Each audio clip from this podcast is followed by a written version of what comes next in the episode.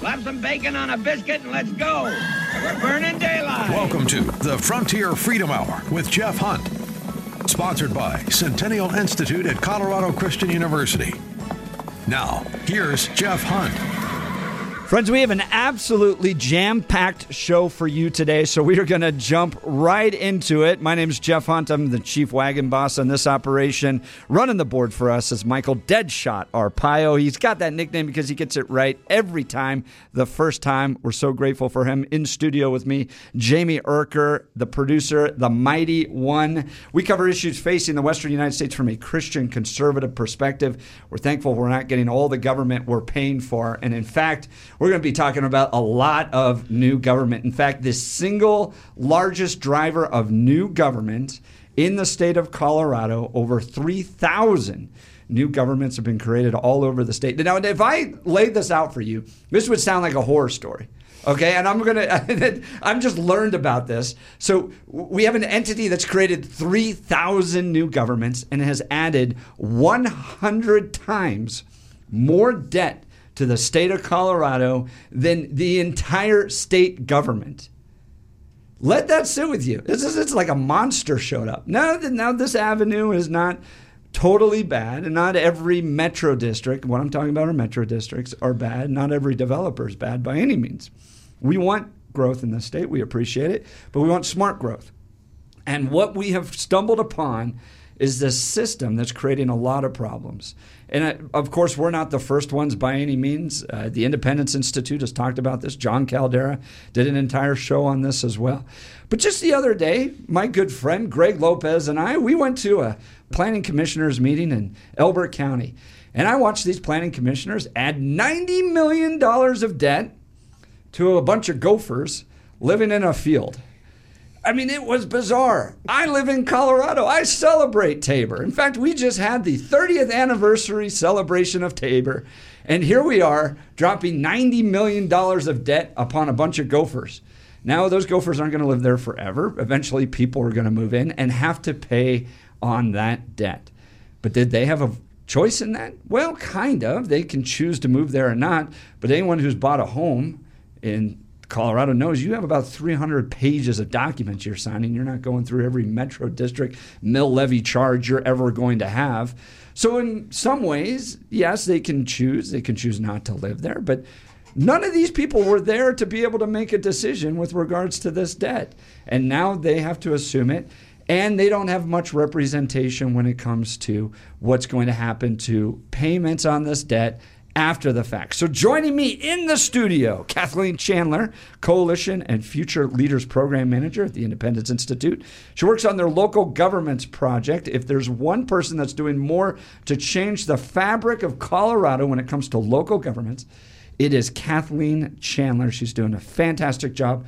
Grateful to have her with us. And Greg Lopez, former mayor of Parker, Colorado Republican gubernatorial candidate in fact, he won the straw poll one year at the Western Conservative Summit as the conservative choice. So if you think somehow we're talking uh, liberal ideas or anything like that, you got a whole bunch of conservatives in the studio today. And then on the line with us, John Henderson of Coloradans for Metro District Reform all of you all think this is probably the most packed show I've ever had, and uh, we're going to just jump right into it. So let's start with Greg. Greg, you were at this planning commission meeting. You have dealt with metro districts for years at the as the mayor of Parker. So what are these entities? You know, Jeff.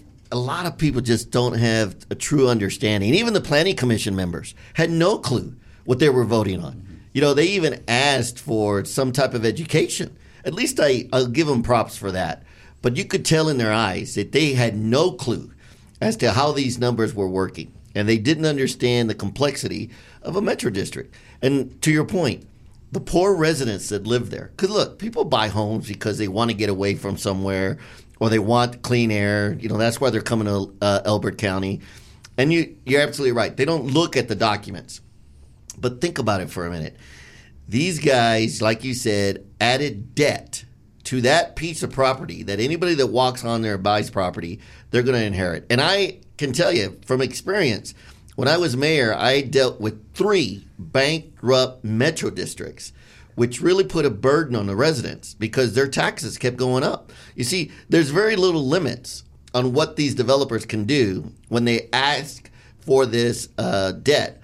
As a matter of fact, in this one in Independence, they're able to re- increase the mill by another 74. Hmm. That is double what people are paying right now in Elbert County in its totality. These things are can be dangerous, like you said earlier. You know, if a developer takes it slow and is understanding how to do smart growth, because you have to look into the future as it pertains to the market and the economy and are people actually going to buy homes? You know, but most of them look at it as an opportunity to not only incur debt, but also pay themselves for building this development. And even in, in Independence, if you read the documents, the developer can advance money to the Metro District in order to pay for construction of infrastructure, but they get paid back at 7%. That's a really good payback, right It now. is. So let, let's go. Let's reverse back just a little bit. And John, I'm going to ask you this. Give us just a definition of what a metro district is. Uh, I- I lived in one in Highlands Ranch. Seems like it was an HOA. I had to pay a little bit extra. I think they covered roads. I think they, you know, helped out with some of the uh, services in that community. But can you give people a, a sense of just what is a metro district? Yeah, absolutely. Um, and you're right. Most folks are familiar with HOAs, and they uh, oftentimes confuse the two. A metro district is an entirely different animal. An HOA is by contract, and you get copies of the contract at the closing. A metro district is a government. It taxes. It has the power for uh, to uh, uh, annex other property through eminent domain. It is a government. And you're absolutely right. Uh, uh, the developers uh, are using this private form of government to tax residents to pay extraordinary, exponentially high profits. And just to give you an example, in our community, we did the we did a study. We said, let's start with a blank piece of paper. We know, and and just for your information, I'm an attorney, uh, uh, uh, licensed to practice in Colorado. I've, I've represented developers. I've been a developer. Um, I've represented residents uh, in other parts of the country, and Colorado is unique. Uh, the industry will say, "Oh, you know, lots of other states are doing this," and the answer is no, they're not.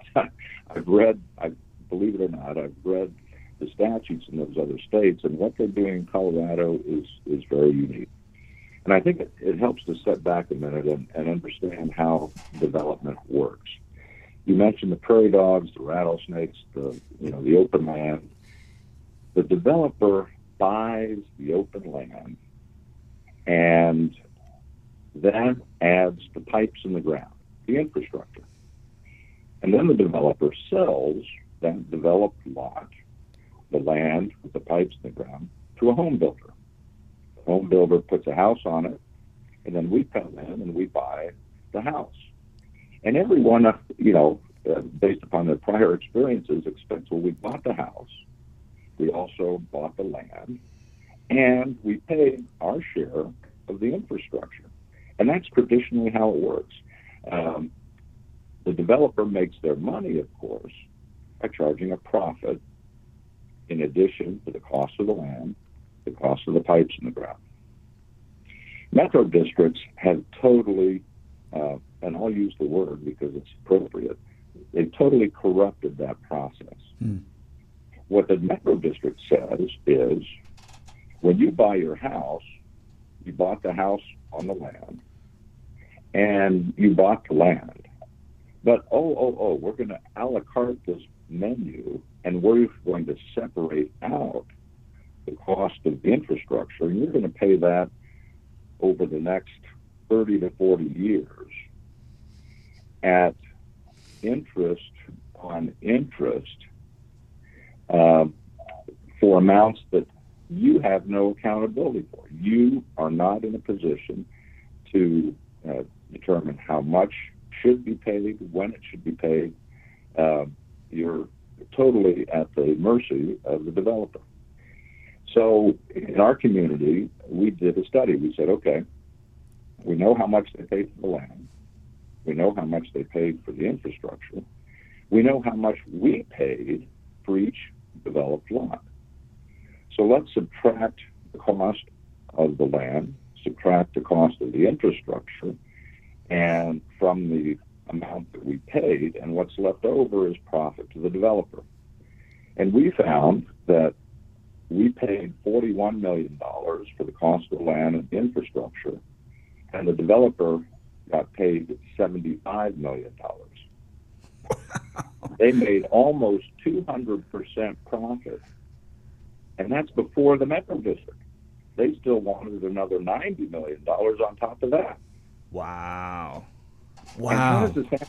You know, you mentioned Tabor. Tabor is, is, is, is key here. How does that happen? How is it that uh, the developer has this opportunity to charge and impose taxes on the residents for these ex- exponentially high profits? Well, the first thing that happens is they they have an application for a service plan and that service plan typically has a limit for how much they can borrow and and and use for debt. Let's say, you know, in our case, it was um, I think it was sixty million dollars, and it also has typically a limit on how much what the mill rate will be. John, we're up against a, a, commercial break here, so I want to continue this conversation. We're diving into metro districts. Don't let that bore you. This is actually really important. It gets into government growth, it gets into taxes, all of that stuff. So you want to stick around in studio. Greg Lopez, Kathleen Chandler, and John Henderson on the phone. We're going to continue this right back. You're listening to the Frontier Freedom Radio Hour.